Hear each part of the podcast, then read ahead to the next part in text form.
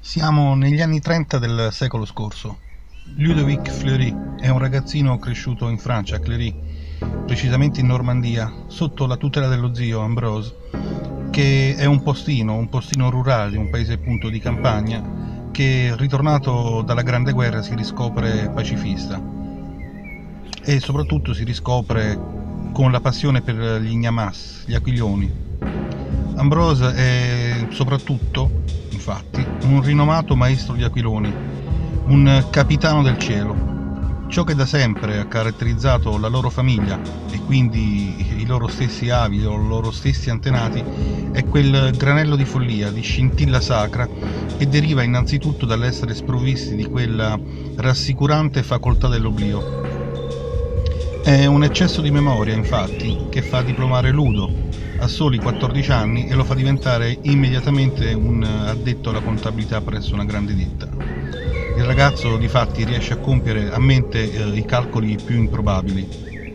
Ludo non conosce la dimenticanza e proprio per questo fa di Lila, la ragazzina biondissima che lo scruta con piglio austero da sotto il suo cappello di paglia, la sua passione più ostinata e duratura anche quando lei sarà lontana, anche quando le certezze vacilleranno del tutto. Lila infatti è la figlia di un aristocratico finanziere polacco e solo d'estate vive a Cléry, in Normandia. Tuttavia, anche negli anni dell'invasione, dell'invasione tedesca della Polonia, quando Ludo eh, si unirà alla resistenza e non avrà più tracce di Lila, continuerà ad amarla e a vederla al proprio fianco. Gli aquiloni questo il titolo del libro di cui avremo lettura, è Il testamento dello scrittore francese Romain Gary, scrittore, eroe di guerra e scrittore anche di educazione europea, che da Sartre fu definito il miglior romanzo sulla resistenza. Pubblicato nel 1980, eh, proprio pochi mesi eh, prima che l'autore si togliesse la vita. Eppure eh, questo testo è intriso d'umanità, è un inno all'amore, alla passione per una donna e per gli ideali. È un elogio, un elogio romantico della memoria, come limite e come virtù. Il romanzo racconta con brio il bello e il cattivo tempo dell'uomo, fino a confessare, dinanzi alle tragedie del XX secolo, che il lato disumano fa parte dell'umano, che il confine tra le due parti non è sempre così nitido. Gli aquiloni di Ambrose sono gli ideali, i sogni da tenere stretti perché non scappino via nel cielo, ma non troppo ancorati al suolo per non farli schiantare in terra. E forse l'ideale supremo per l'autore resta quello della facoltà immaginativa, come forza travolgente cui nessuno può sottrarsi, come palliativo, come evasione. La fantasia stessa è alla base dell'atto creativo e guida la penna dello scrittore, così come l'aquilone a scegliere la sua direzione nel cielo, a favore del vento dell'immaginazione. La mano non può far altro che assecondarlo e tenersi ancorata alla realtà. Il sottile equilibrio tra ragione e ragione di vita, tra realtà e ideale, intesse magistralmente questo romanzo, che diviene insieme luogo di incanto e di verità, di fantasia e di realtà.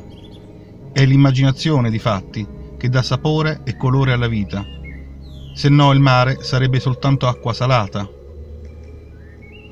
Il romanzo d'addio di Romain Gary è un lascito oneroso, è paradossalmente un invito a stare dentro la vita, sognando, sospesi come gli aquiloni tra cielo e terra. E adesso la nostra Barbara ce ne leggerà un bel brano. La sola cosa che temo per te, Ludovic Fleury, è quando vi rincontrerete. Io probabilmente non ci sarò più e così mi risparmierò molte delusioni. La Francia, quando tornerà, avrà bisogno non soltanto di tutta la nostra immaginazione, ma anche di molto immaginario. Così questa ragazza che hai continuato a immaginare con tanto fervore per tre anni, quando la ritroverai, Dovrai continuare a inventarla con tutte le tue forze. Sarà sicuramente molto diversa da quella che conoscevi.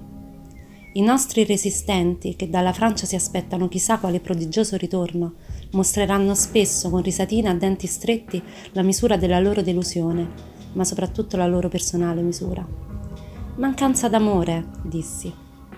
Il professor Pinder succhiava il bocchino vuoto.